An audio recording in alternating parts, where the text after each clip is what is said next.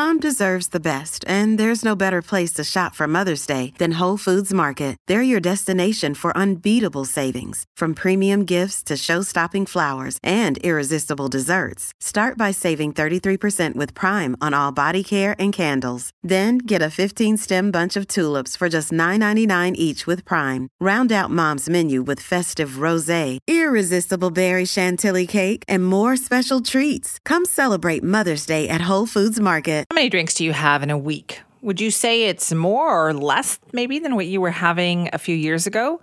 During the pandemic, it sure seemed like alcohol consumption went way up. But what about now?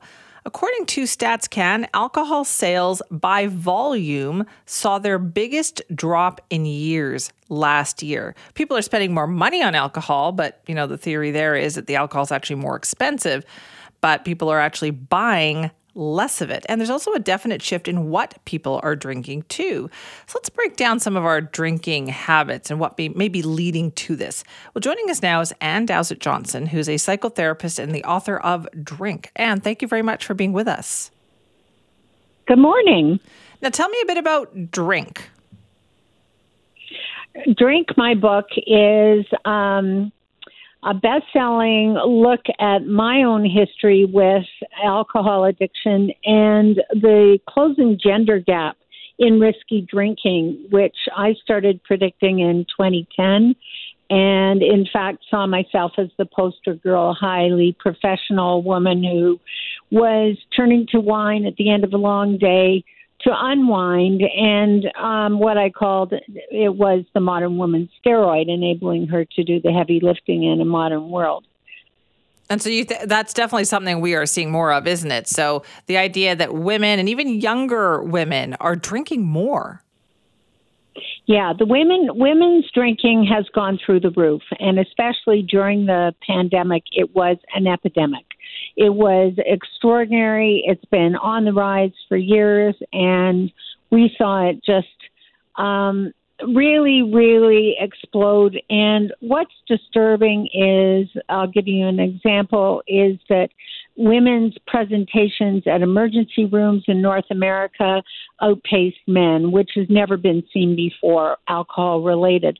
So women getting into more trouble, women, um, we saw the targeting of the alcohol industry, what I call the pinking of the industry aimed at women and uh, was an experiment that paid off. Um, things like mummy juice and, you know, those berry flavored right. vodkas that are not manly drinks. Right. Okay. So, what do you think happened during the pandemic then, Ann? Do you think people just realized that they were drinking more than they wanted to? Well, I think actually it's more complicated than that. I think that that what we saw was a real shift in behavior. So, interestingly, we saw ciders and coolers go up. Those tend to be teen drinks and drinks that um, are entrance level drinks or the lighter drinks. And of course, there's novelty deciders. Uh, we saw beer sales in an all time low and wine go down. So, I think what happened was there were no weddings more or less. More, no more, no gatherings. People weren't going to restaurants. Um, we didn't see the overall sales that we would have seen. Um, and people shifted their behavior, and you've got to talk about cannabis. Cannabis, marijuana, um, in terms of the younger population, is a, a big deal and a big alternative. Okay, so you're seeing perhaps people are choosing cannabis over alcohol? In part, in part, I think I, I've been listening to some experts on this in preparation for this morning, and I think that the other thing is, that is happening is um, yes, you have people, for instance, dry January became a big thing this year that you hadn't really seen before, dry February included. Um, but I don't think we are sobering up as a nation. Um, 80% of Canadians 15 and over drink, which is a way higher proportion in the United States. Um, we are enthusiastic consumers of alcohol. This is a very interesting um, statistic, but I think it's a shifting in what people are turning to. It's a, it's. Uh, I don't think we can take it as seriously as um, some might think. Okay, what about the health concerns here? I think I feel like in the last year or two we've talked more about the health concerns involving alcohol. Yeah, that's a big deal. So the new low risk drinking guidelines came out for the first time since 2011. They came out um, in January and they were big news. They came out and really startled um, a lot of the Canadian population because the advice is no more than two measured drinks a week. That would be two five ounces uh, glasses of wine, which is very, very little. Had basically the the overall message of you know Canada was going to become the place where fun had gone to die, um, and the notion is that there's a huge connection with cancer. There's a huge connection with heart disease. There's obviously a connection with violence. There's a connection um, that science has known um, for a long time, and finally the guidelines caught up with it. Most Canadians are not happy with this news, and you can see why. Yeah, because it means that anything that they're drinking essentially at this point is going to be too much. Will it be? I'm thinking though, Ann, it will be like a few years before we see the true impact of that, right? Like people, I feel like they have to think about that for a while before they it impacts their habits.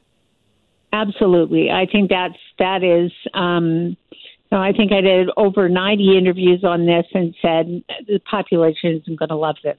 Um, it, you know, it's interesting. You can't really make a parallel totally with tobacco, but it was 35 years between the science coming out about tobacco and the population changing, as in no more tobacco on airplanes, no more tobacco in offices and restaurants.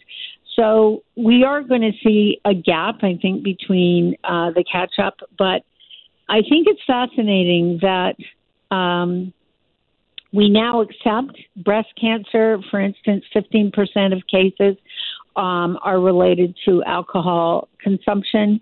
Um, more women understand that or appreciate that, that than they did when my book came out, which was only 5% of Canadian women knowing that. So I think that there is a general understanding that this is a behavior that comes with some risk. And we didn't think that before. We thought it was just, you know, it is hands down our favorite drug in Canada, hands down the thing that takes um, you know, uh, a, a bigger toll than, for instance, illicit drugs in Canada, and most people wouldn't guess that. So there's something worth talking about here. Alcohol does not is not a free ride. All right, Ann, thank you so much for your time today. Thanks a lot. That's Bye-bye. Ann Dowsett Johnson, who's a psychotherapist and the author of a book called Drink, which takes a look at her sobriety and sort of the, the society and our love affair with alcohol, but taking a look at Canadian statistics. It's so fascinating. So last year, we actually sold more money's worth of alcohol. That went up, but we actually consumed less of it. Stores sold less of it, but they were still making lots of money. And they were saying that's probably because of inflation, because alcohol prices actually went up. Wine sales fell by volume, 4% actually. It's about two and a half uh, glasses a week. That's the largest drop in the volume of wine since they started tracking alcohol sales back in 1949. Uh, beer overall went down by 2.8%, but it is still the most popular alcoholic beverage in Canada by market share. So the craft industry, though, is also taking a bigger and bigger chunk out of the mass market beer sales. Craft beer is clearly on the rise. Sales by dollar value doubled in the years leading up to the pandemic there. Also, really popular ciders. Ciders and coolers are making up the market share that beer has kind of lost. Volume on that went up by 11.9% in the last couple of years there. So, certain things are still quite popular, but overall alcohol consumption is down. Now, do you think you're drinking less than you were a couple of years ago? And what are the reasons for that? Let me know. Simi at cknw.com. Hi, it's Shauna, and I might be a bad parent because my kids think french fries are vegetables. Hey, it's Ryan, and I might be a bad parent because I went out for wings when my wife was in the hospital after giving birth. Johnny here. I might be a bad parent because in my house, the tooth fairy gives pocket change. But we're not alone. Len emailed us and said his six year old daughter's Tarzan moment going from love seat to La-Z-Boy by curtains made him more proud than any dance recital. and Andy left his two year old at the rink. All right, guys, I'm sure we're not alone. Like Andy's kid. For stories and confessions like this, make sure you check out our podcast. It's called Bad Parents, and it's available wherever you get your podcasts. I left a glove at the rink.